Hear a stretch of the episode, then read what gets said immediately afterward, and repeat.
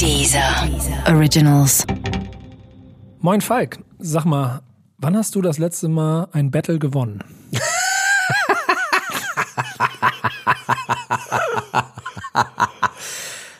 ich liebe diese Einstiegsfrage. Ehrlich gesagt muss man ja erstmal ein Battle haben. Dazu gehört ein Gegner. Ja. Und da ich die nicht habe, jetzt Wo sind die Gegner? wo sind die Gegners?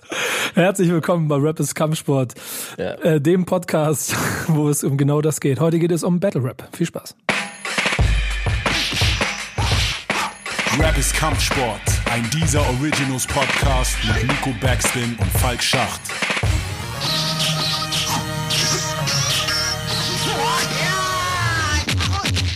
Ja, hallo Nico. Ich musste mir kurz die, die Träne aus meinem Augenwinkel wischen, weil ich, weil du mich zum äh, Lachen gebracht hast. Ja, finde ich aber sehr gut. Aber schön, dass du gleich wieder Kontenance bewahrst. Aber ich bin mir schon ziemlich sicher, dass auch du als Journalist in deiner äh, langen Karriere genug Battles ausgetragen hast, oder? Ähm, wenn ich ehrlich bin, ist äh, der Titel unseres Podcastes Rap ist Kampfsport meine Lebensrealität. Ich könnte es auch einfach Welcome to my life nennen. Äh, aus dem einfachen Grund, weil also ich denke, das wird dir auch nicht anders gegangen sein. Ich in einer Zeit groß geworden bin, wo äh, ich massiv ausgelacht wurde dafür. Also das war halt lächerlich, altbacken, ähm, ein Voll. Witz. Und äh, ich habe ja dann gesagt, ja okay, ich will Musik machen, ich, ich ähm, will ein Studio eröffnen und so weiter. Und dann haben immer alle gedacht, der hat nicht alle Tassen im Schrank. Was redet der Junge denn da? Der soll mal eine anständige Ausbildung machen und so. Also hast du im Prinzip jeden dieser Schritte auch schon immer als ein Battle zwischen dir und deinem Hip-Hop-Rap und der Welt da draußen empfunden? Ja, so im Nachgang ja. Also in der Sekunde selber, natürlich war es auch ein Kampf, aber ich hätte es wahrscheinlich damals nicht Battle genannt. Aber ja, Irgendwie heute, ist es das schon, ne? weil ich Ja. muss auch gestehen, dass, ähm, also ich bin nie ganz in diesen Modus äh, gekommen, den du, also auch für mich offensichtlich über viele, viele Jahre immer ausgetragen hast, diesen, diesen Kampfmodus der Welt da draußen erklären zu wollen, was sie alles falsch machen und sehen, wenn sie über Hip-Hop und Rap reden. ja, ist einfach. so. Ich, ich bin ja nicht umsonst geldig als äh, Diplomat unter den äh, äh, Hip-Hop-Journalisten. Ist auch ein kleines bisschen so, weil ich immer beide Seiten versuche abzuwägen und trotzdem habe ich eine große Faszination dafür, schon meine ganze äh, meine ganze Hip-Hop-Liebe, nicht nur die Karriere, sondern meine ganze Hip-Hop-Liebe über gehabt, weil ich irgendwie eigentlich das Format an sich mag, weil es schon so, so ein Kern von dem trifft, warum ich Rap mag, weil es eigentlich darum geht, so dem imaginären Gegner Punches zu verteilen und sich selber zu positionieren und zu sagen, wer man ist und so. Das mag ich. naja, es ist ja auch so, dass ich glaube, also ich habe das irgendwie damals aufgeschnappt im Umfeld von Specs. Da hieß es Competition is a must. So und das ist ja im Grunde genau diese, diese, die Battle-Attitüde, diese, dieser Wettstreit, miteinander zu kämpfen. Ähm, das ist ja einer der Wesenszüge des Hip-Hops, definitiv. Sonst wird es ja nicht die ganze Zeit passieren. Es hat positive, es hat negative Seiten. Positive Seiten für mich ist, dass ich immer gesehen habe, okay, wenn Leute im Wettstreit miteinander sind, dann kann, muss nicht immer, kann etwas äh, skilltechnisch Neues bei herauskommen. Also das heißt, dass sich Leute aneinander orientieren, aber äh, dann der Bessere sein wollen und es besser machen wollen. Mal als Beispiel, A Trap Called Quest haben mit Low End Theory ein Album vorgelegt, was Dr. Dre wahnsinnig beeinflusst hat. Und er hat dann The Chronic im Geiste gemacht mit Low End Theory im Hinterkopf. Es klingt aber überhaupt nicht, also wenn er es nicht erzählen würde, wüsste man das eigentlich gar nicht. Und das ist so ein Punkt, was ich immer faszinierend fand, dass sich daran gemessen wurde oder selbst wenn es ein imaginärer Battle ist, dass man sich daran verbessert und auch so, wenn du in Städte reingehst und guckst, wer hat mit wem, wo, wie äh, rumgehangen jedes Wochenende und hat da Freestyles gemacht, dann merkst du auch, ah okay, krass, da da gibt's dann so, ein, so eine, so eine Technikweitergabe. Und weißt du, genau das sind so diese Elemente, die, äh, ich glaube, aus unserer Generation, wenn du in den 90ern damit groß wirst, so eine herrliche, auch eine gewisse Romantik mit ausgestrahlt haben, weil es äh, übertragen aus den Ursprüngen und da wirst du vielleicht gleich noch ein bisschen mehr zu, zum, zum Kern und zum Ursprung von dem Battle Rap, wie wir ihn heute wahrnehmen, also wo es herkommt und welche Definition dahinter steckt. Aber in den 90er Jahren in Deutschland hat es ja schon auch so einen gewissen romantischen Charakter. Ich erinnere mich an großartige Battles äh, rund um die MC, da war MC frisch oder so war das, glaube ich, wo, wo dann Specs, René und Bo und so sich gegenseitig da gebettelt haben. Das hat einfach Spaß gemacht, weil das mit einem Augenzwinkern und, und, und allem drum und dran war und hat irgendwie Spaß gemacht mitzumachen und zuzuhören. Während es, und, und jetzt ohne zu lang oder zu schnell gleich alles übereinander zu reißen zu wollen, aber wir bis in die heutige Zeit ja eigentlich so ein bisschen Probleme mit der Definition davon haben und auch mit den Grenzen, die äh, es haben sollte oder nicht haben sollte. Und damit in meinen Augen in, in sich im Ganze ein fast schon missverstandener Begriff ist, ein missverstandener Gerne Art von, von beiden Seiten Ja, übrigens. genau, genau. Also sowohl von den Kritikern als auch den Kritisierten. Die Pauschalaussage, das ist Battle Rap, so ist Battle Rap, die finde ich halt auch immer so mh, schwierig, weil dann begründet mir es vielleicht doch noch ein bisschen tiefergehend, weil das ist mir sonst zu platt. Und auch gern gesagt ist ja, das verstehst du nicht. Das stimmt auch relativ oft. Ich habe aber manchmal den Eindruck, es ist nicht nur fehlendes Verständnis, das wäre ja fehlendes Wissen. Das eigentliche Problem liegt in der fehlenden Bereitschaft, sich mit diesem Wissen auseinanderzusetzen. Definitiv, ja, Ja, genau. Das ist aber eher, glaube ich, ein leider ein pauschales gesellschaftliches Problem, auf der, das wir sehr oft treffen, nämlich die Vorurteile, die in den Köpfen feststehen. Und wenn die Form nicht dem entspricht, was ich schön finde, also der sagt jetzt ganz viele Worte, die ich ganz schlimm finde, dann ist gleich schon so äh, Schublade auf, rein, tschüss. Und das, das reicht dann manchmal nicht. Ist halt generell ein Problem, wenn man, und das hast du über, über deine ganze Karriere immer mit Medien von außen und dann offensichtlich ja auch schon damals mit, aber mit Menschen in deinem Umfeld ausgetragen, dass sie das, was man da macht, nicht verstanden haben, weil sie irgendein Element sich davon genommen haben oder irgendeine Schlagzeile gelesen haben und deshalb pauschal ist alles Kacke war. Der Ursprung ist aber dann ja eigentlich irgendwie ein guter Kern. Also um vielleicht mal ganz kurz zur Definition nochmal zu kommen. Das, also auch da ist es diese romantische Idee von Crews in der Bronx, schlachten sich gegenseitig ab und wollen sich gegenseitig äh, äh, das Leben nehmen und dann kommt die Idee, nee, lass mal dafür sorgen, dass wir es auf dem Feld gemeinsam, wir stellen uns in die Mitte, da brennt eine Tonne und und und so und wir battlen Ja. und dann ist Also, alles gut. Ja, vollkommen, weil du hast da einfach diesen Punkt, dass die Gangs selber auch gemerkt haben, ey, wir machen nicht nur äh, unseren Familien, weil wir wohnen ja alle auch hier in diesem Viertel, unseren Familien das Leben zur Hölle, auch ich mir selber. Und dementsprechend, das ist ein bisschen das Verrückte, aber wenn man sich da ein bisschen reinbegibt und sich das anguckt, haben die ja irgendwann und das, wenn du so Stadtteile alleine lässt, also sprich es gibt keine Polizei oder so, die mehr groß eingreift, dann passiert es tatsächlich irgendwann, dass zum Beispiel äh, die Gangster, ja, also die Gangs, dass die anfangen, auch hoheitliche Aufgaben, ist ja auch logisch. Die, die Kuh, die du melken willst, die, die irgendwann begreift man, dass man die nicht schlachten will. Und also wenn man mal davon ein bisschen weggeht, ja, du hast recht, das ist dieses Urnarrativ, was äh, Hip-Hop auch immer äh, ja mitgegeben wird, dass es das, dass es ein friedlicher Wettstreit miteinander sein soll.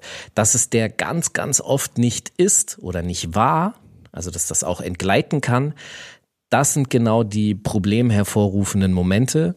Und wie du dann dich dazu stellst und so, hängt dann davon ab, ob du, ob du mit der Form was anfangen kannst oder nicht. Hat dich denn aber genauso Battle Rap früher fasziniert? Also mh, ja und nein. Also der Wettstreit an sich, ja. Ich, ich bin, hab- bin ja, glaube ich, sogar, ich habe ja als B-Boy angefangen. Und da bist du natürlich absolut B-Boy-Stance, da bist du natürlich äh, sowieso, da geht's gegeneinander zu tanzen und aneinander zu wachsen. Das ist wie Sport, Raps Kampfsport. Und B-Boying auch. Das muss man vielleicht mal kurz zwischendurch sagen. Rap ist Kampfsport haben wir deshalb genommen als Titel, weil es ein Rap-Zitat ist äh, von Megalo. Der, der ist auch im Intro in unserem Sagt. Vielen, vielen Dank Ja, nochmal. nochmal danke, Mega, dass du das machst. Aber es ist natürlich dann, also du kannst Rap austauschen, nur Hip-Hop ist Kampfsport, hätte sich ein bisschen bescheuerter angehört. ja, Aber ihr wisst ja, was wir meinen. Aber ja, mach weiter. Naja, du hast halt dieses Urnarrativ, das da immer mitgetragen wird. Das ist auch so eine romantische Variante, die kann aber, das muss man eben dazu sagen, die kann natürlich immer entgleiten. Und das sind diese Momente, wo dann gefragt wird, wo ist eigentlich die Grenze, wie weit soll das gehen? Du hast mich gefragt, wo das Faszinosum liegt. Ähm, das war am Anfang, was jetzt Rap betrifft, natürlich Freestyle-Rap Ja. weil ich fasziniert war, dass der aus dem Stehgreif, Alter, wie macht er das? Ich und du versuchst es nachzumachen und kriegst es nicht hin. Also bist du fasziniert. Wie war denn das bei dir? Was fasziniert dich die Idee des Battle Raps Das sind ja nochmal zwei Paar Schuhe, Freestyle und Battle Rap. Ja. Das vorgeschriebene, pre-written Also da, da wird es vielleicht auch schon mal eine Definition erstmal im Vorfeld, was für mich Battle Rap war und Battle Rap ist. Und das ist schon nicht nur das Imaginäre, sondern auch irgendwann den Beef damit austragen und den Gegner versuchen, also den wirklich fiktiven Rap-Gegner damit im, in Battle Rap-Form zu anzugreifen und ihn irgendwie seine Grenzen aufzuzeigen.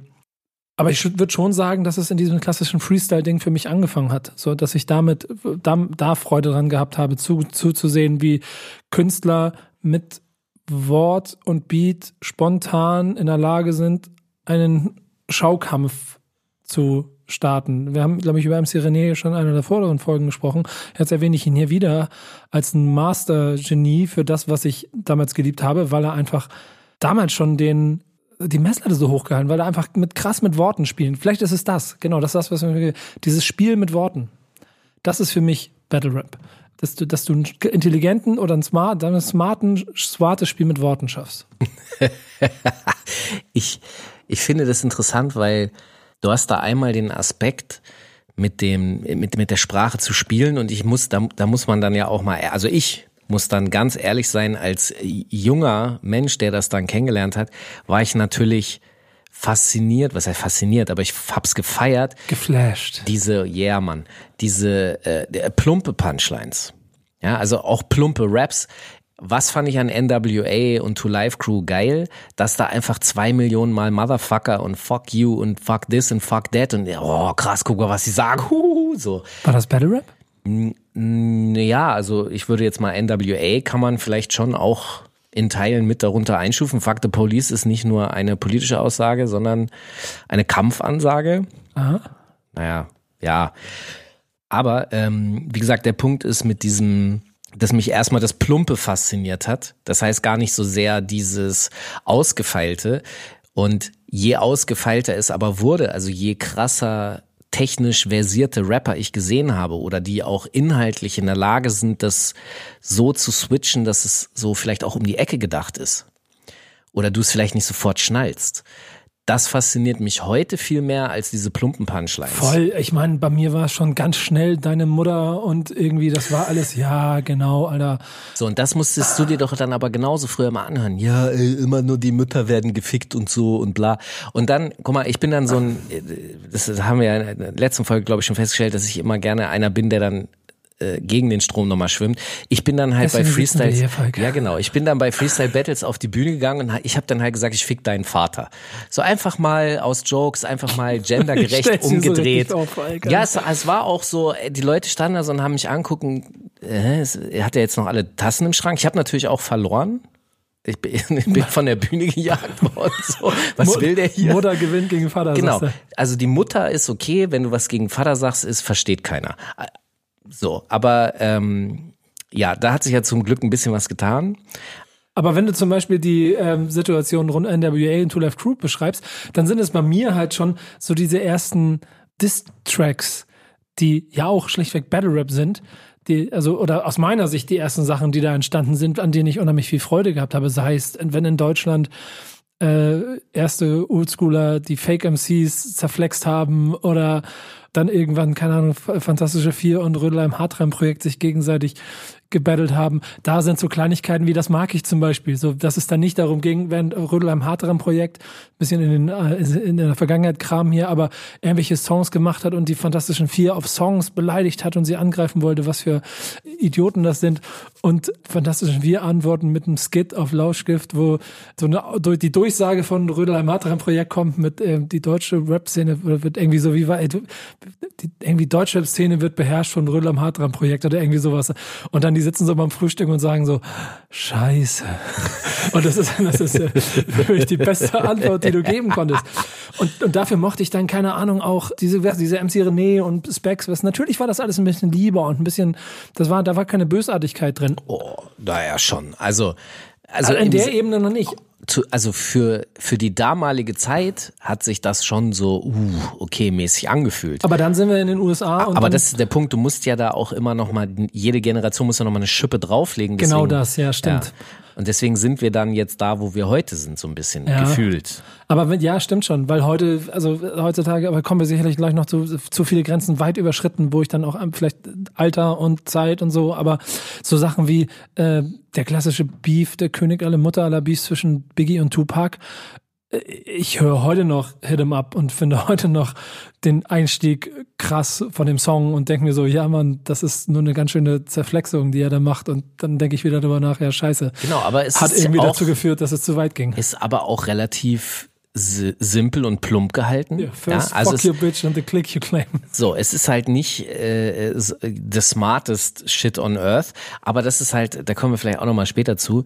Äh, eine Sache ist mir noch vorhin aufgefallen, als du davon gesprochen hast, weil Battle Rap unterscheidet sich natürlich auch, also auch heutzutage, dass du halt, heute hast du ja die Ligen, so äh, früher war es Rapper Mittwoch, jetzt ist es ähm, Du meinst Tierstar zum Beispiel oder so, diese, das auch Tierstar, so ein Battle. genau. Aber da bin ich mittlerweile auch schon fast raus, muss ich sagen. Don't, Don't Let the Label Label You ist da äh, und du hast noch so ein paar Ligen, die ich jetzt nicht alle zusammenkriege, aber Das war ja auch in mit RBA Deutschland und VBT und Das Julian sind Vorstufen, Genau. genau. So, das sind das sind äh, Online-Vorstufen von sowas und RBA zum Beispiel, da kann man ja dann auch wieder sehen. RBA hat ja zum Beispiel hervorgebracht Crow, äh, Kollega, äh, BOZ, ja BOZ. Hat nicht sogar Casper mal da unter Synonym gerappt oder so? Äh, ich ich bin Bin mir gerade nicht so sicher. Ich bin mir gerade auch nicht so tausendprozentig sicher. Aber also ich will nur sagen, das sind so Spielräume, in denen man sich ausprobieren kann, eben auch als Rapper, als Künstler, um Sachen dazu zu lernen. Guck dir den Kapital Bra an, der, ja, Wo ich hab's, ich hab's einmal richtig jetzt hingekriegt. Krass, aber dazu muss auch der Kopf so nach hinten. Ja, Ne? der ist so nach hinten gefallen, so wegen dem Rückstoß der Luft, weißt du, Bra. Ja, sehr gut. Du kannst das, ich kann das eher noch nicht rollen. Auf jeden Fall, ich will nur darauf hinaus, dass selbst ein Kapital Bra, Der war schon der, scheiße. Der war, der war so ein bisschen kacke, ich geb's zu. Aber dass, dass er auch seine Schritte dort gemacht hat, auch ein Publikum gewonnen hat, auch Leute das interessant fanden. Ja, pass mal auf. Und das ist halt ein Punkt, den ich total geil finde, weil es zeigt den, die, die Qualität von dem MC. Wenn er diese Schule durchgangen ist, wenn er genau das, was du gemacht hast, das ja, weil du halt eine Crowd rocken musst. genau, das ist immer noch der Unterschied. Ja, also darüber habe ich mich letztens auch nochmal intensiver unterhalten, wo das Problem ist, im, wenn wir über Live-Konzerte im Rap-Bereich sprechen werden, in einer weiteren Folge werden wir da nochmal drauf zurückkommen, aber wo tatsächlich klar wird, dass die Rapper, die aus der Schule, aus der etwas älteren Schule kommen, dass die einfach auch noch Party-Rocker waren und dementsprechend ein, ein besseres Crowd-Handling haben, äh, was viele andere Rapper heutzutage missen, also die äh, nicht können, die sind mehr so Studio-Rapper, außer eben diese, die wirklich sich in diesem Battle-Rap-Kontext hinstellen. VBT ist sozusagen das, wie soll ich das jetzt sagen? Das ist sozusagen das, die kastrierte MC-Variante. Da krieg ich bestimmt Ärger für. Das ist, das ist, es ist ein bisschen so, weil du halt nicht vor Publikum, also ne, vor virtuellem stehst. Aber guck mal, ich will, ich will eigentlich nur auf 8 Mal hinaus. Ich überlege, wie ich das jetzt gerade umgarne und eine Frage dazu setze. Ja, du bist ja jetzt schon da. Ja, genau, weil das für mich das Masterpiece war, wie du Battle Rap einer Öffentlichkeit aufzeigst. Eine Ja. gewisse Romantik da drin, aber ich ertappe mich auch heute, 20 Jahre später danach, äh, immer noch dann, oh, das sind krass, dann schon fast 20 Jahre, ne? Ja. Krass. Ähm, immer noch dabei, dass ich, ich habe mir irgendwann die Battles ausgeschnitten, zusammengeführt und habe mir nur so einen, so einen 12-Minuten-Track gemacht, wo nur die, nur die Battles drin Die waren. Audios. Die, die Audios, ja, aus dem Film quasi. Die Audios rausgenommen und nur die Battles. Und kann die bis heute, glaube ich, auswendig. Also zumindest die von, die von Eminem. Ja, wenn ich kurz reinhöre, du weißt, wie das ist. Kurz reinhören, dann kann ich das aber.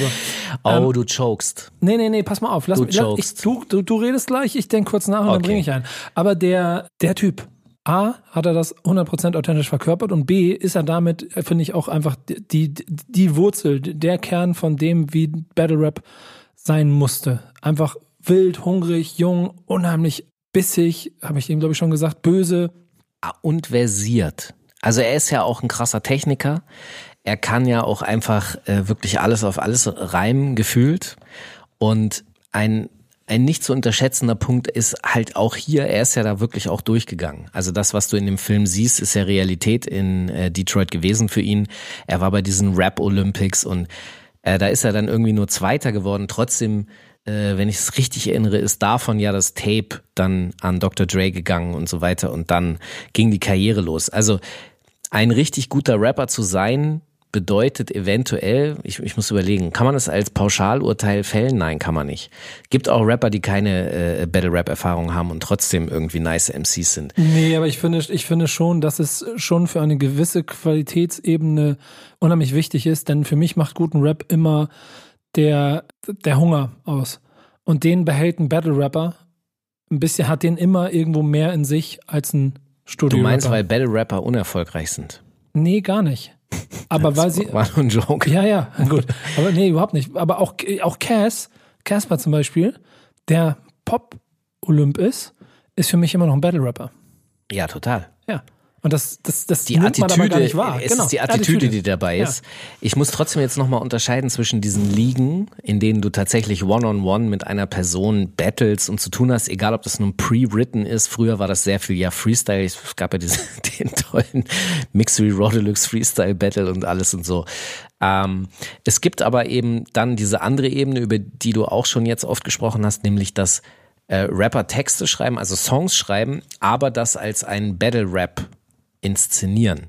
Und da wiederum äh, gibt's die Variante mit Name-Dropping. Das ist eine andere Folge, wo wir mal darüber sprechen werden. Das ist das Dissen.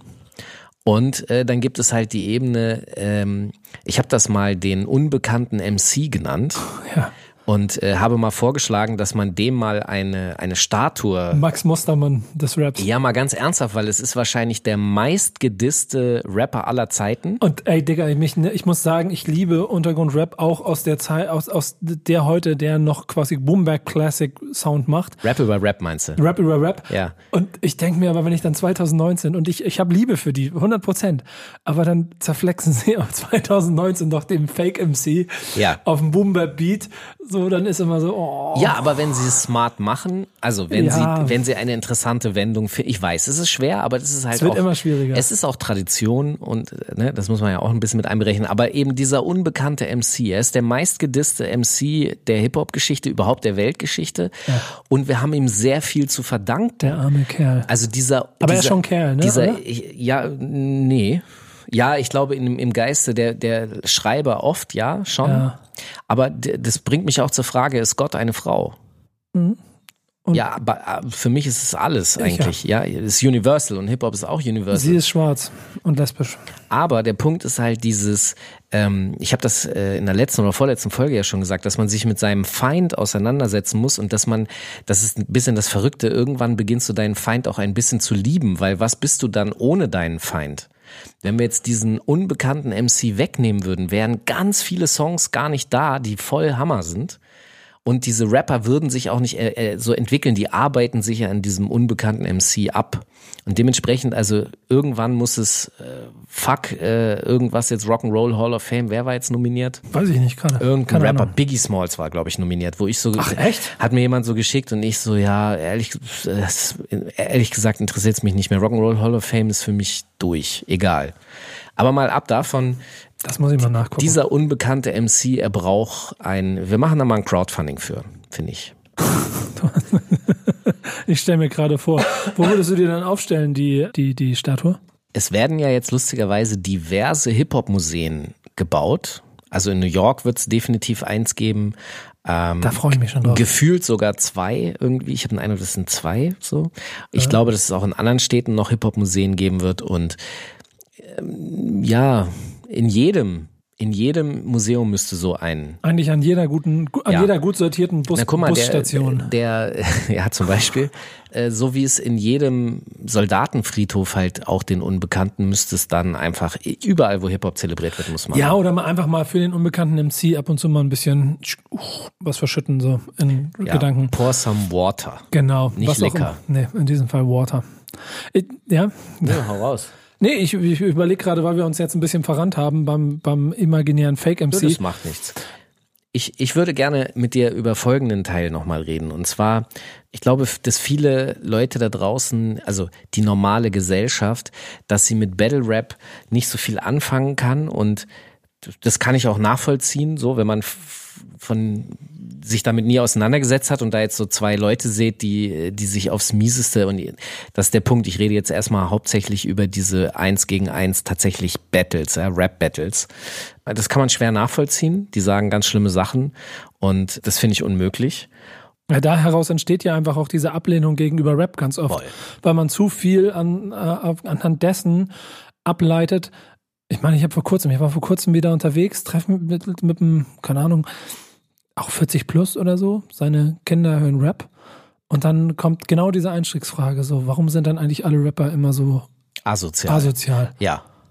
So, und das ist halt so, okay, ich, ja, können wir mal jetzt drüber reden? Warum sind die eigentlich alle so asozial?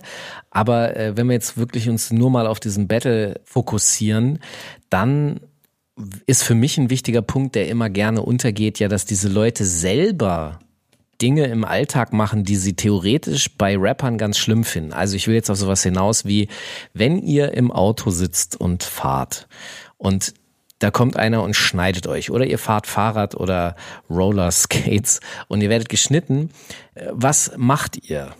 So, Reaktion ist natürlich, dass du dich aufregst, dass du fluchst und so. Und vielleicht gilt das tatsächlich nicht für jeden Menschen da draußen. Ich halte es für ganz normal, dass man sich aufregt und flucht und fuck und scheiße und sowas sagt. Und natürlich gibt's dann noch die etwas extremere Variante, wenn du auf Leute triffst, die dich hart nerven oder abfacken oder ungerecht sind, ja. Also wenn du wirklich denkst so, ja, und dann dieses Geräusch, was ich gerade gemacht habe, ist im Grunde schon der, Den Abzug gezogen. der? Abzug schon gezogen und in deinem Kopf gehen so Filme ab. So. Ja. Und das ist wahrscheinlich auch nicht bei jedem Menschen so. Ich glaube aber ehrlich gesagt schon. Sie geben es vielleicht nicht zu oder sie, sie haben sich das ein bisschen abtrainiert. Ja, genau. Ich, Ja. ich will wahrscheinlich die, die Hemmschwelle für Aggressionen ist beim Menschen unterschiedlich aufgebaut. Es ist ja aber, ja, okay, aber ist das, die, die Aggression hat ja diverse Stufen. So, und das ist die erste Stufe. Und wenn du es darüber abfangen kannst, dass du halt einfach erstmal die Fantasie hast, dass du jetzt de deinem Lehrer irgendwie eine verpassen willst oder was auch immer, deinem Boss oder so, ähm, dann ist das ja eigentlich schon äh, positiv. Ja. Ja, du hast zwar eine Gewaltfantasie, aber du lebst sie nicht aus.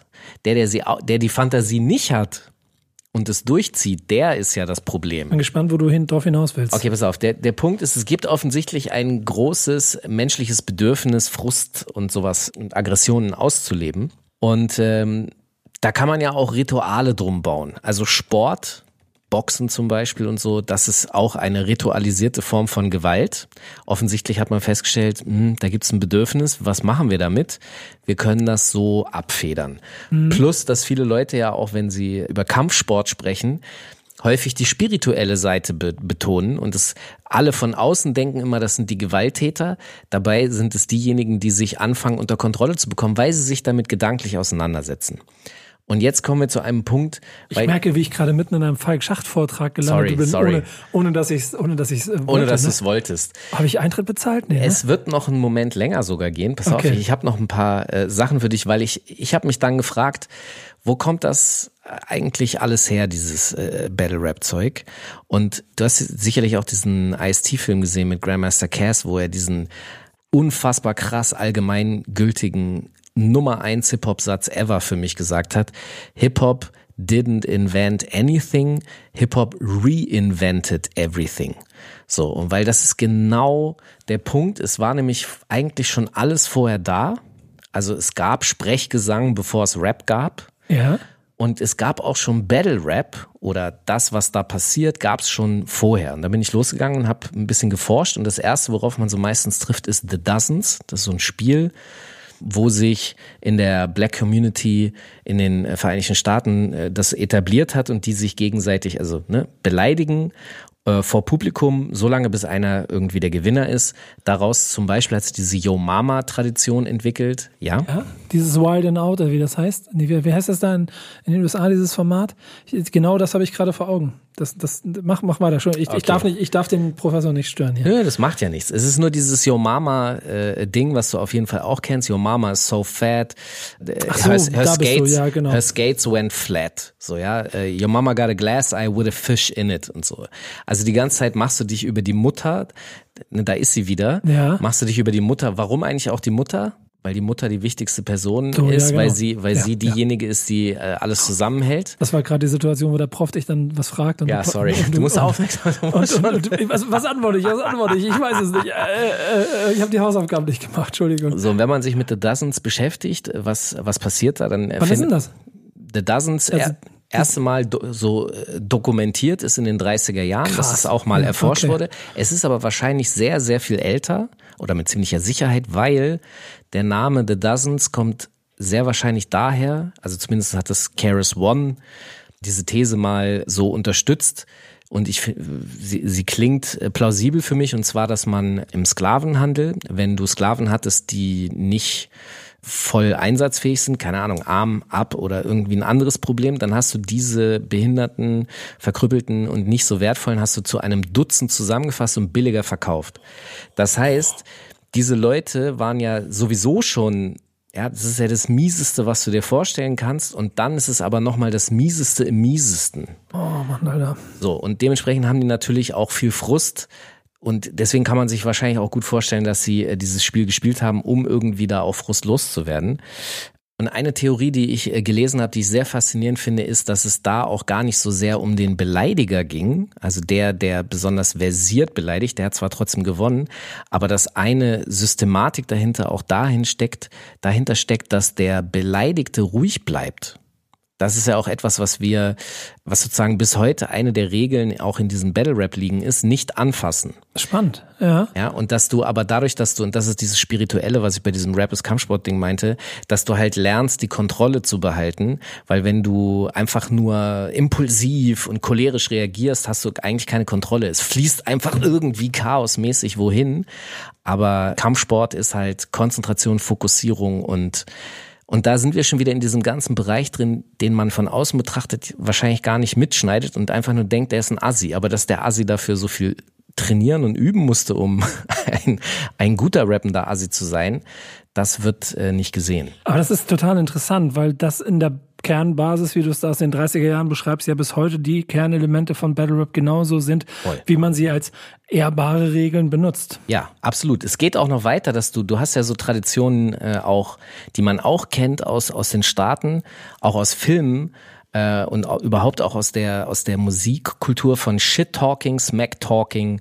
Äh, dann gibt es im Comedy-Sektor gibt es diese Roasts. Das ist ja im Grunde auch ein, ein wirklich aufs mieseste, immer natürlich unter der Flagge des Spaßes, aber Ja. du sagst ja die miesesten Sachen, die, das kannst du dir ja im öffentlich-rechtlichen Fernsehen kannst du das ja gar nicht vorstellen. Wobei lustigerweise der MDR mit Felix Lobrecht Roasts in Deutschland langsam etabliert. Ja, genau. Aber äh, daraus resultiert auch wiederum dieser sehr explizite Humor von Künstlern wie Rudy Ray Moore oder Blowfly, die ja auch gerne immer so als Vorstufe gesehen werden zur, zur Rap-Szene. Und dann habe ich über des Dozens aber noch andere Sachen gefunden. Also zum Beispiel gibt's Flighting.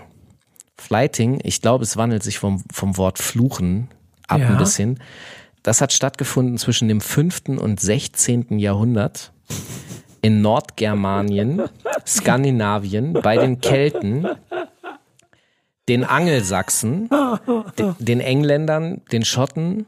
Und was ist da passiert? Also in großen Hallen, so hat man sich getroffen und hat sich gegenseitig angefangen zu beleidigen vor Publikum und wer äh, der Bessere war, hat gewonnen.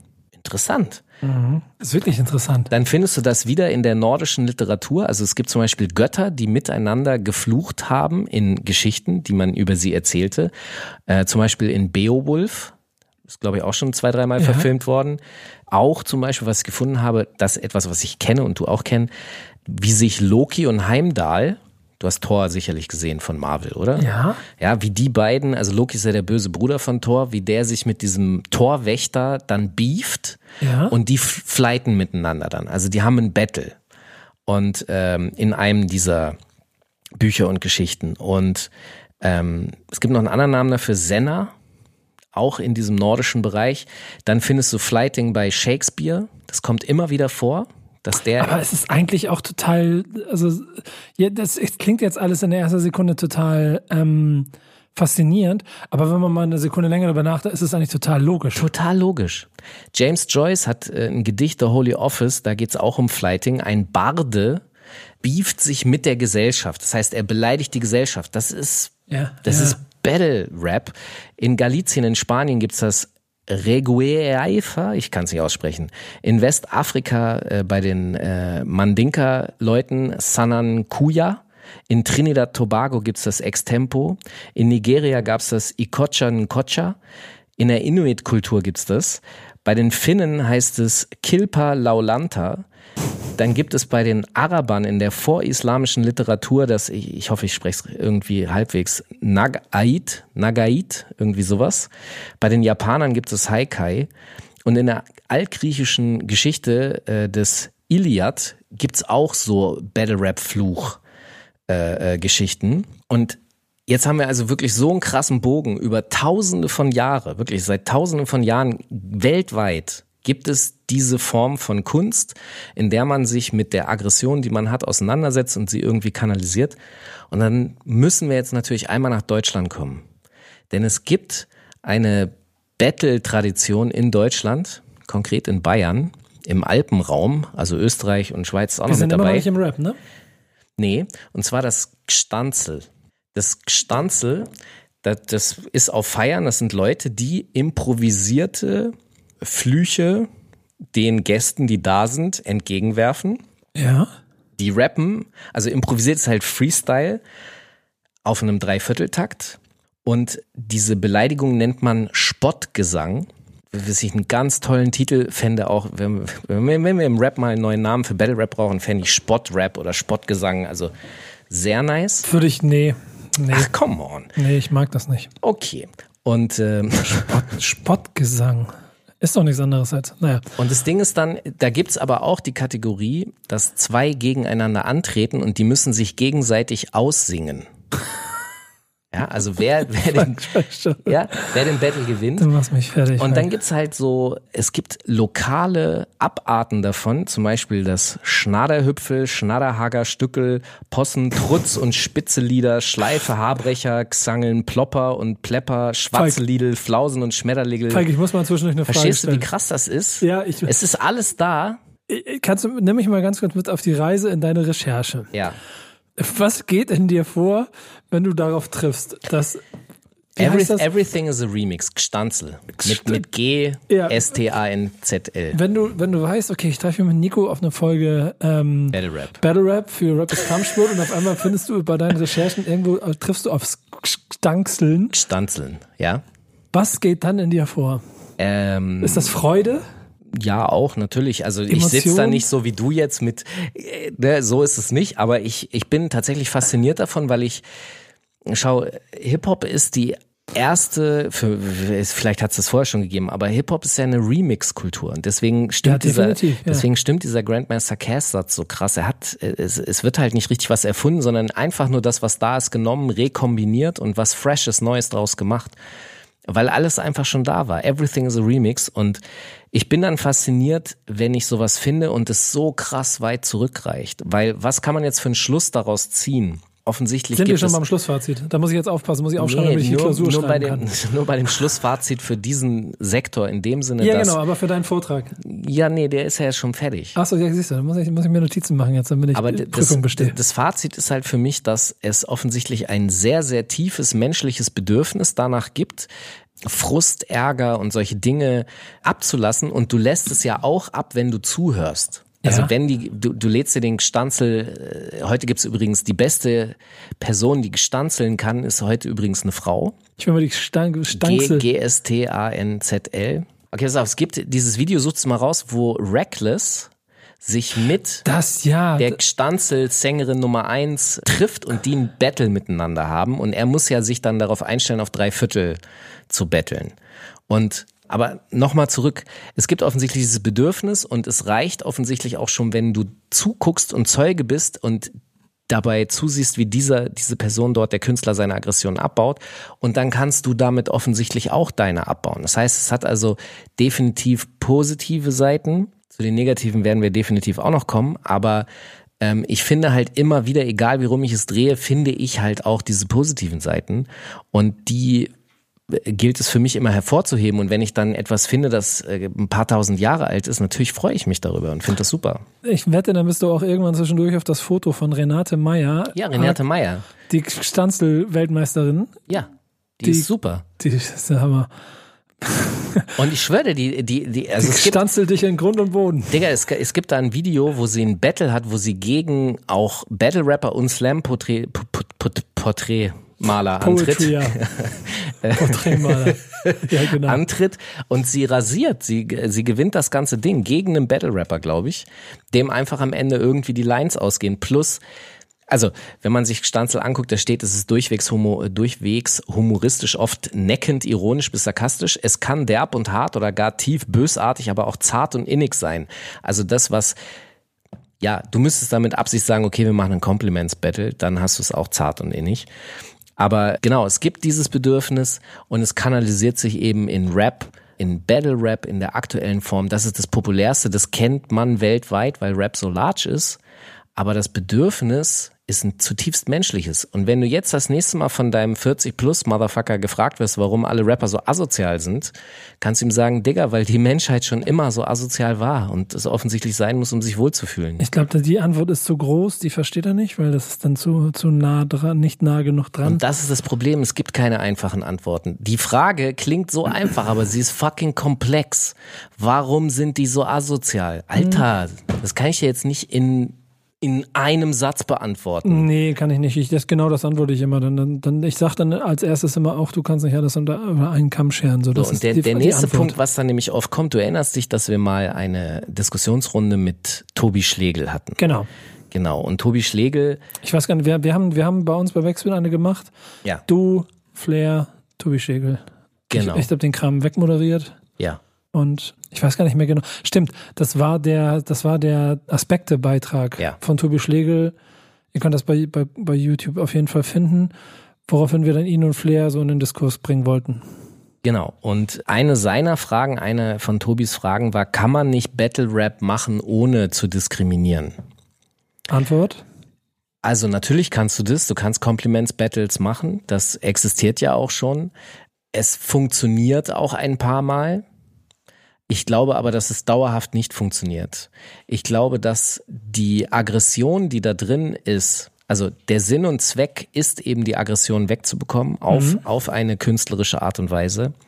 Und Tobi Schlegel hat im Grunde die Frage, der, die, die ich auch sehr oft aus der Gesellschaft höre, äh, gestellt, der man sagen muss, ey, die Lösung ist bereits Battle Rap, weil Battle Rap löst bereits ein Problem. Die Problemlösung der Problemlösung zu fordern, ist vielleicht ein bisschen, also ist mutig, ist vielleicht ein bisschen hochgegriffen, aber ehrlich gesagt, sie ist ja schon da.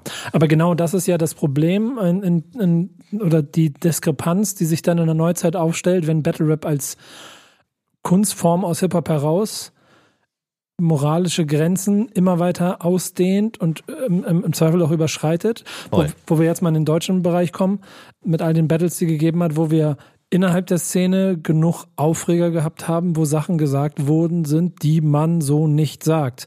Dass es sogar bis über die Grenzen von Rap hinaus geschallt hat und man sich empört darüber hat, was dort in einem Battle passiert ist.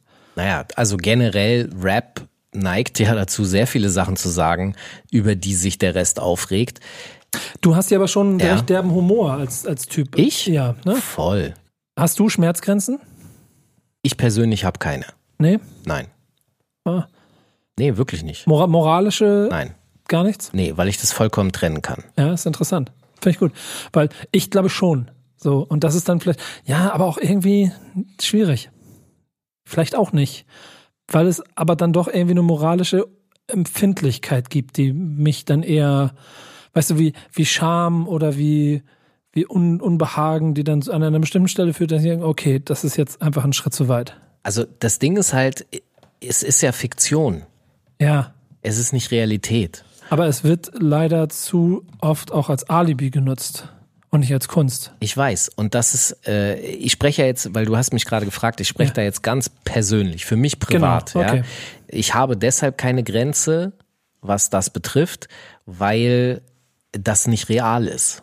So. Und wenn jemand also in meiner Gegenwart Bullshit redet, dann ist das halt Bullshit und äh, macht mich deshalb nicht persönlich kürre. Aber, und das ist der Unterschied, ich würde das so nicht in die Öffentlichkeit tragen. Also ich würde solche Dinge in der Öffentlichkeit nicht sagen, die privat hier, äh, weil sie halt für mich Trash sind, ja. Also das ist halt Müll. Sowas kann ich mir auch nicht merken. Das ist manchmal so, dass wenn ich privat mit Leuten rede und irgendeinen Müll geredet habe, einfach aus Joke und dann, die mich das nächste Mal fragen, erinnerst du dich noch? dass ich dann sagen muss, ich habe keine Ahnung, wovon du redest. Ich kann mir die Dinge merken, die ich ernst meine, aber den Müll, den, also den ich mit Absicht Müll rede, aber das ist wie gesagt. Trotzdem bleibt das bei den Leuten hängen. Das ist ganz interessant. Genau, ja. aber ja. das ist trotzdem eben dieser Punkt, dass, dass man mit seinen Freunden ist oder so und das halt eine kleine, äh, kleine Runde ist. Es ist nicht die Öffentlichkeit. Ich würde sowas nicht auf Facebook, auf Twitter und sonst was rauspusten, weil ich mir darüber bewusst bin, dass andere das nicht so gut trennen können oder auch nicht wollen. Ja.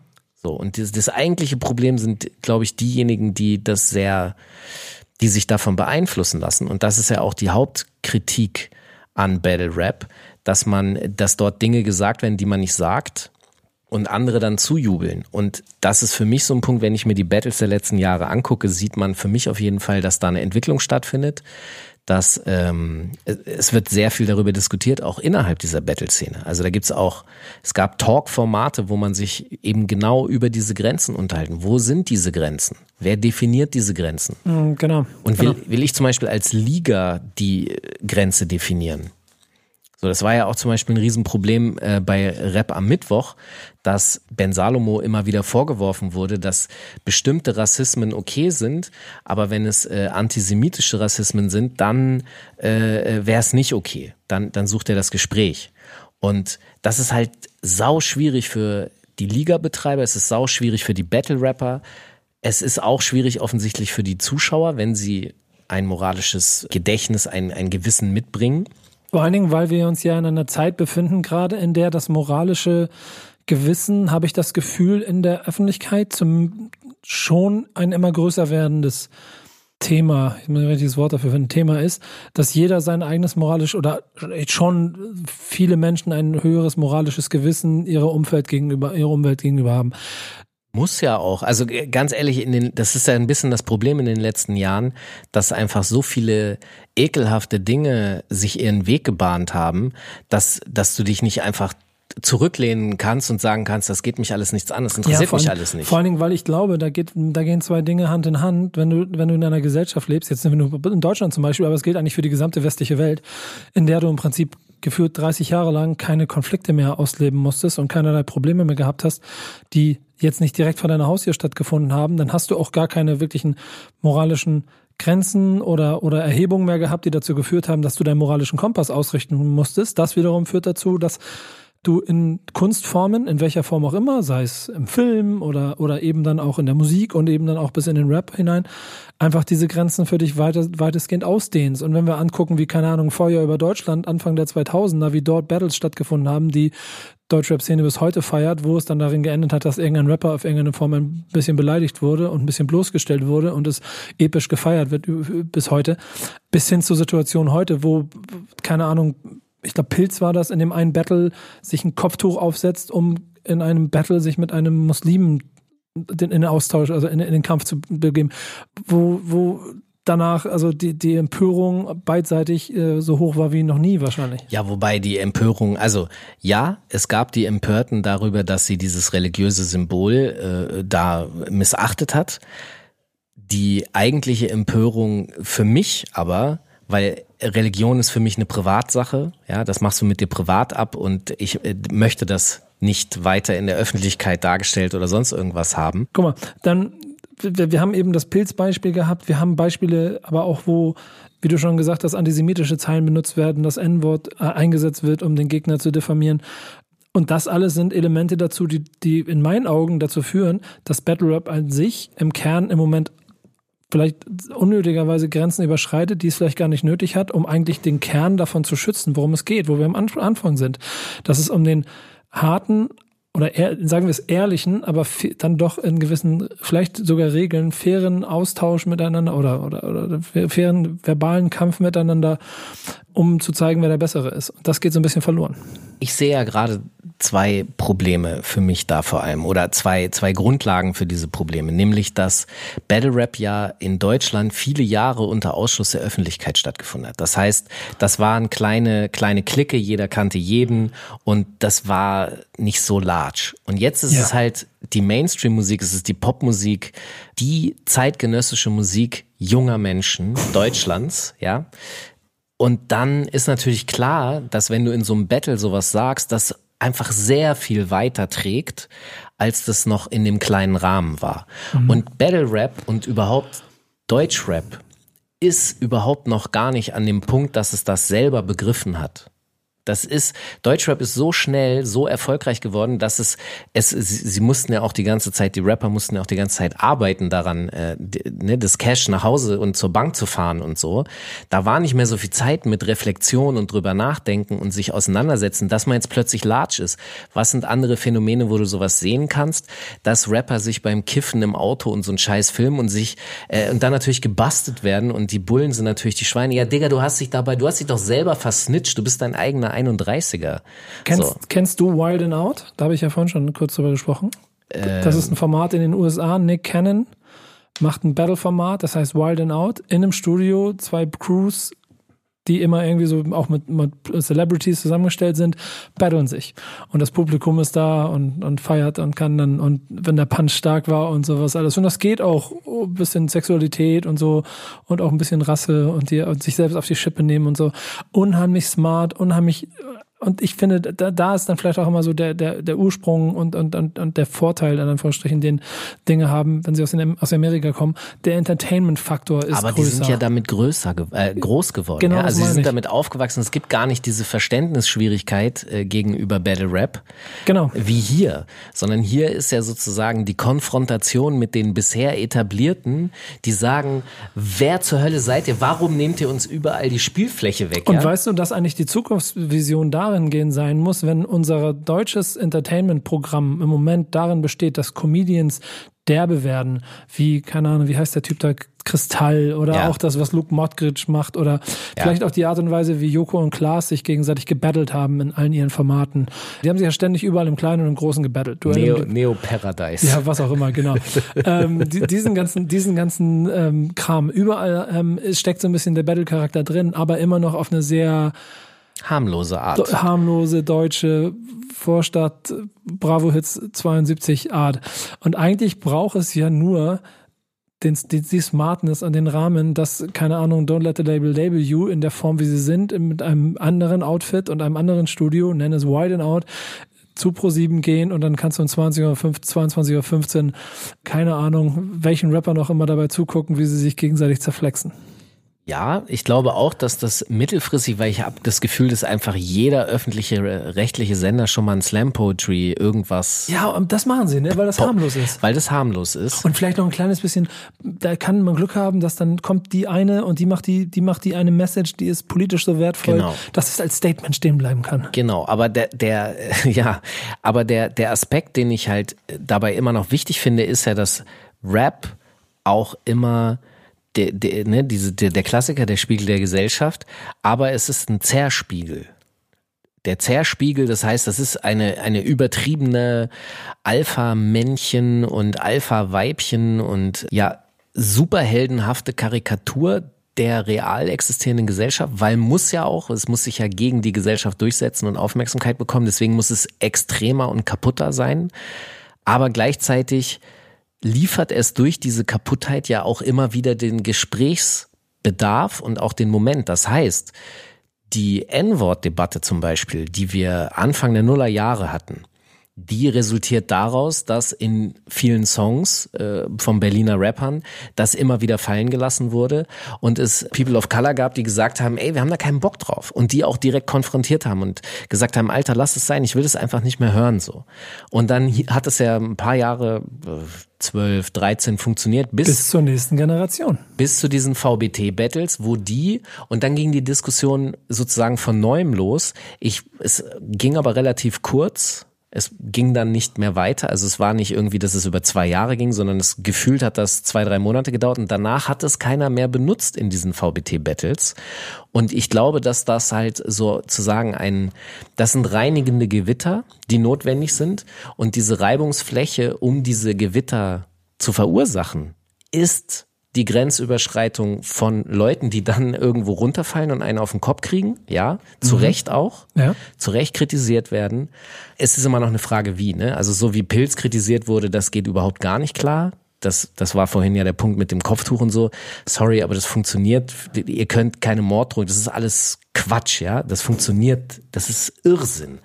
Aber generell also dieses die, dieser Punkt, dass Battle Rap äh, Diskussionen auslöst, den finde ich schon wieder positiv. Ich bin ja immer einer, der immer auf, versucht, auf das Positive zu gucken. Ja, aber da fühle ich, bin ich bei dir. So, und ich finde das positiv. Jetzt kommen wir aber zu einer Sache, die doch mich zum Nachdenken gebracht hat in all dieser äh, Art und Weise, wie ich immer sehr gerne positiv äh, auf sowas schaue. Der Rapper Lee One aus München, den ich, weiß ich auch nicht, seit 10, 12 Jahren äh, verfolge, sehr politisch, sehr engagiert, sehr äh, in den Themen drin, extrem drin. Und mit dem hatte ich eine Unterhaltung über Battle Rap und der hat da eine interessante These rausgelassen, wo ich ihm schmerzhafterweise. Jetzt bin ich also, gespannt. Also nicht schmerzhafterweise, weil Ego, scheiß mal drauf, sondern äh, Pass auf, ich erzähl's dir, weil der Punkt ist ja der, dass das Narrativ ja immer dieses ist, das hatten wir ja vorhin auch, dass der Battle sozusagen besser ist als der Kampf, in die Fresse zu boxen, ja? Ne, das soll das ja ersetzen. Ja, genau. Genau, also das ist das Positive. Ähm, jetzt ist es aber so, dass Battle Rap so groß ist und die Leute sich miteinander auseinandersetzen und du sehr viele Zuschauer hast. Und da habe ich vorhin auch gesagt, ey, es kann für dich beruhigend und entlastend sein, wenn du zuguckst, wie jemand sich aufregt, dann kannst du dich auch auf, also entregen sozusagen. Und er hat gesagt, ja, das ist, der, das ist der positive Blickwinkel. Der negative ist aber, dass du Leute hast, die da sitzen und dem zustimmen. Das heißt, wenn da miese, sexistische, homophobe, antisemitische oder sonst was Lines äh, gebracht werden und die beiden Rapper sich einig sind, dass es okay ist, sie haben Ja. sich geeinigt, wir dürfen das und ey, ist just for the joke. Und dann gibt's aber Zuschauer, die sagen, ja Mann, geil, ja, du hast den Kanacken richtig rund gemacht und bla bla bla. Und die sind tatsächlich ein Problem. Es gibt auch noch die anderen, die weder so das eine noch das andere sind, sondern die sich das angucken und dann das für ein adäquat zu nutzendes Wort halten und in ihren Alltag mitnehmen und dann da entweder so agieren oder diese Wörter so benutzen. Weil sie auch Battle Rap nicht richtig verstanden haben und vielleicht auch sich selber und die Welt nicht und alles, egal. Ich will nur darauf hinaus, dass Battle Rap eben auch diesen negativen Einfluss haben kann. Und jetzt kommt das, jetzt kommt dieser Satz von Lee Won, der, der mich schwer fasziniert hat, nämlich, so sehr man den Gedankengang hat, dass Rap die Gewalt beiseite schiebt und du das in, in verbale Sachen umwandelst, wäre es ab der Größe, wo es diese problemverursachenden Effekte gibt, weil so viele zuschauen, nicht besser, dass sich diese zwei einfach nur gegenseitig in die Fresse schlagen und nicht miteinander rappen? Weil dann haben nur die beiden den Schaden, weißt du? Und nicht, Ja, ich, ich verstehe, was er meint. Ich glaube einfach das, und das ist dann aber ähm, eine der nächsten Folgen, die wir machen werden, wenn wir über Diss- Diss-Tracks sprechen werden. Mhm.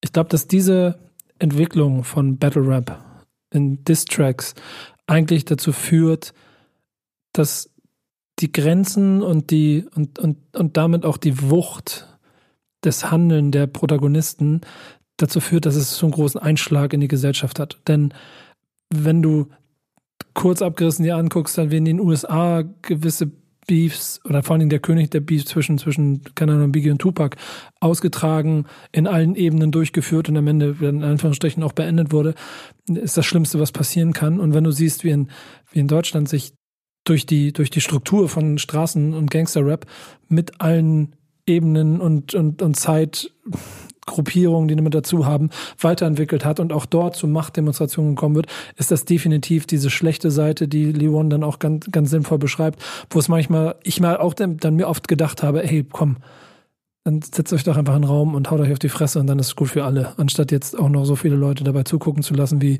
ihr dann jetzt in euch gegenseitig noch abschießen wollt und so. Sehr, sehr gefährliche Sache. Trotzdem, und das ist dann vielleicht auch ein bisschen der Bogen zum, zum Anfang und dann auch wieder ein bisschen zu, zu meiner Grundthese dazu, dass ich mir einfach wünschen würde, dass Battle Rap im Kern, in der Form, wie er in meinen Augen von mir aus romantisch und nostalgisch aus den USA herausgekommen sein soll, aus, aus der Bronx herausgekommen sein soll, im Kern so eigentlich bestehen muss.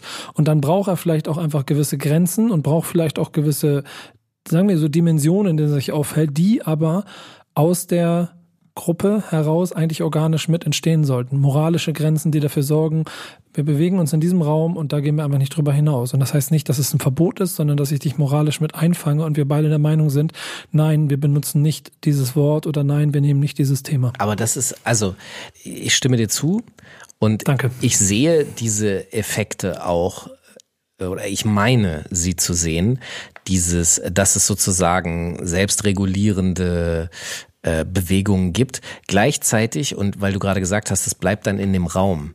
Das ist halt eben so ein bisschen dieser Punkt, es entzieht sich irgendwann natürlich deiner Kontrolle. Das heißt, wenn du ein Battle in Berlin machst, wird das Publikum dort auf andere Lines und andere Jokes reagieren als zum Beispiel ein Battle in Peking. Ja, definitiv. Weil ja. andere Kultur, anderer Kulturkreis, ganz anderes Menschenbild und äh, dementsprechend kannst du oder wirst du dort andere Punches hören, ja. die die dort auch verstehen werden, die wir nicht verstehen werden. So, worauf ich aber hinaus will, ist, das wandelt sich, das ändert sich. Und ähm, es gab letztens ein Battle, wo jemand, ich glaube, es waren äh, es waren rassistische Lines und das Publikum hatte überhaupt keinen Bock drauf und hat den Rapper, der die gebracht hat, damit konfrontiert, hat ihn ausgebuht an der Stelle und dem war in der Sekunde natürlich klar, wow, nee, habe ich keinen Bock drauf. Es bleibt nicht in dem Raum. Da ist eine Kamera dabei. Das heißt, es geht schon nach draußen. Und auch hier kann ich wie immer im Positiven und Negativen. Es wird Rapper geben, die sagen, oh, okay, das sage ich besser nicht so, äh, weil ich will ja gewinnen. Ich will mir ja nicht selber, äh, indem ich irgendeinen Schwachsinn mache, äh, mir einen Stolperstein dahinlegen. Du wirst aber auch Rapper haben, die oder Menschen, Zuschauer, die sagen, boah, Alter, das nervt. Und weißt du, wir haben ja in Deutschland gerade auch diese sehr seltsame Diskussion, was darf man noch sagen und was darf man nicht sagen. Ey, du kannst halt alles sagen. Du kannst alles sagen, so lange bis zum Strafrecht. Wenn du darüber hinausgehst, ey, teste es, ist ja okay, mach einfach. Dann äh, wird's halt von einem Gericht sanktioniert. Aber davor wird es eben sanktioniert von den Leuten in deinem Umfeld, wo Ja. du dich äußerst. Und das ist, äh, und darum geht's. Und wenn dir das nicht Genau. passt, also wenn das ein Problem ist, da muss man natürlich gucken, wo könnte ein Problem anfangen, ja. Das ist ganz simpel. Entweder, Aber es wird immer wieder ausgehandelt und Ent- ausdiskutiert. entweder du bist halt cool und dann machst du die coolen Sachen Wow, das ist jetzt, oder du bist halt ein Arschloch. Okay, ja, den kann ich so stehen lassen. Ich dachte, du wolltest jetzt mit diesem Hip-Hop ist immer dieses Coolness-Ding äh, kommen. Nein, nein, nein, nein, nein. Es geht mir um die moralischen Grenzen. Genau, aber glaube- wer, wer ein Arschloch ist, das wird ja auch immer wieder neu definiert Ja, von der Gesellschaft. Genau, aber das ist immer meine kleine Funken Hoffnung an Hip-Hop als Spiegel der Gesellschaft und vielleicht um damit so ein bisschen jetzt hier äh, den, den Twist rauszukriegen aus dem, aus dem Thema. Denn es ist, also Battle Rap als, als Form ist, finde ich, unheimlich wichtig, weil es einfach das, die Möglichkeit gibt des Kampfes mit dem Wort, das habe ich jetzt schon ein paar Mal erwähnt. Die Moral, die Grenzen, die sich da gestellen, dem Ganzen stellen sollten, sind aber schlichtweg moralische einer Gesellschaft. Und die Gesellschaft, in der sich das Ganze befindet, sollte diese moralischen Grenzen für das Battle, in welcher Form auch immer, und dann eben von unserer Sicht hier für Battle Rap halt auch einfach aufstellen. Ähm, und das sind dann halt nicht wirklich Grenzen, sondern einfach moralische Leitleuchten oder Leitfäden, an die man sich halten sollte. Und ich glaube, das ist das, wo man wieder hinkommen muss. Die, wobei man aber auch selber verstehen muss, das ist für mich wiederum, da kommen wir ein bisschen zurück zu der Frage vorhin, warum sind Rapper eigentlich so asozial? Also dieses Unverständnis, das damit geäußert wird, das resultiert für mich unter anderem, das habe ich ganz am Anfang gesagt, nämlich hat man eigentlich das Interesse, sich auseinanderzusetzen damit, was man nicht versteht.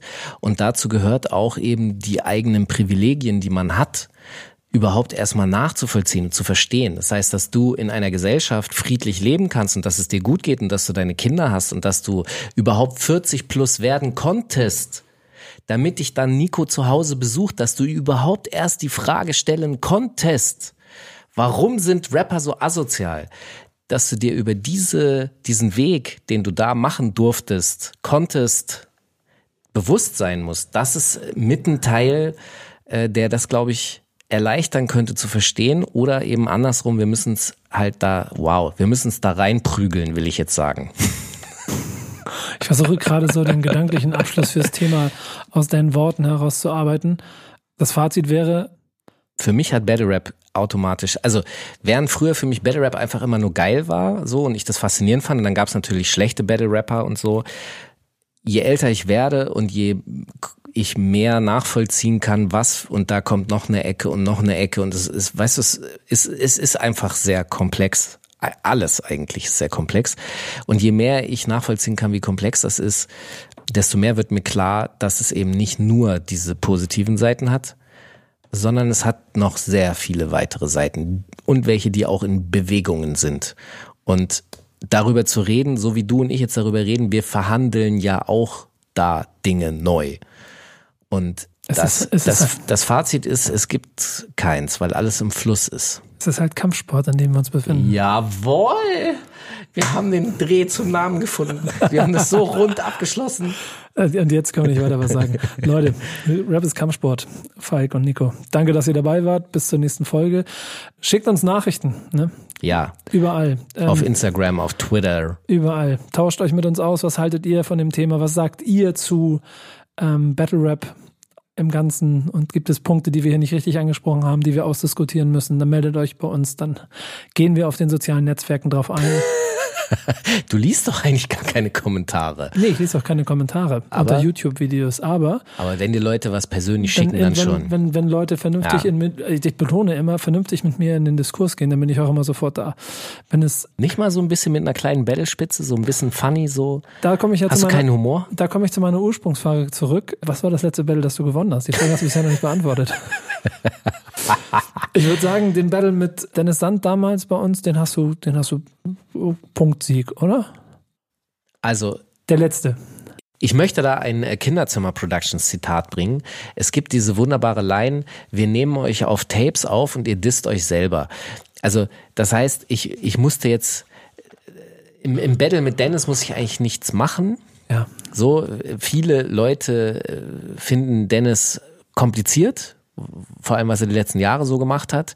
Ich war ehrlich gesagt weiß ich nicht, wo er aktuell ist. Für mich, Ich glaube, ehrlich gesagt, Bücher. ist auch für mich ganz ehrlich gesagt, äh, habe ich den Battle verloren, weil Dennis schon in Teilen da auch recht hatte, was er gesagt hat. Und ich seitdem nenne ich mich selber einen Hip-Hop-Lobbyisten. Weil er hat fucking recht. Ich bin einfach ein scheiß Hip-Hop-Lobbyist. Ist ja, so. Finde ich sehr gut. Ja. Finde ich sehr gut. Ich würde auch gerne noch dem Kinderzimmer Productions Zitat enden, aber mache ich nicht. Ähm, mein letztes Battle, ähm, es finden bei mir immer keine statt. Übrigens, danke für die Frage. Es finden bei mir selten welche statt, weil ich einfach keinen Bock drauf habe. Ich gucke gerne zu, aber ich muss keine Kämpfe austragen. Du machst das mehr wie Savage die Wand. Ja. Sprich mit der Hand. Und äh, weil du, weil du, du hast keinen Bock, aber Nee, weil du dir, du hast keinen Bock, da Zeit zu verschwenden oder dir was auszudenken oder? Ich glaube, das hängt im, im Geiste bei mir damit zusammen, dass ich ein dann doch zu in mir ausgeglichener Typ bin, als dass ich in Kämpfe ziehen will. So wie du das immer machst. Auch wenn ich manchmal den Impuls habe, es machen zu wollen, aber dann doch nicht tue.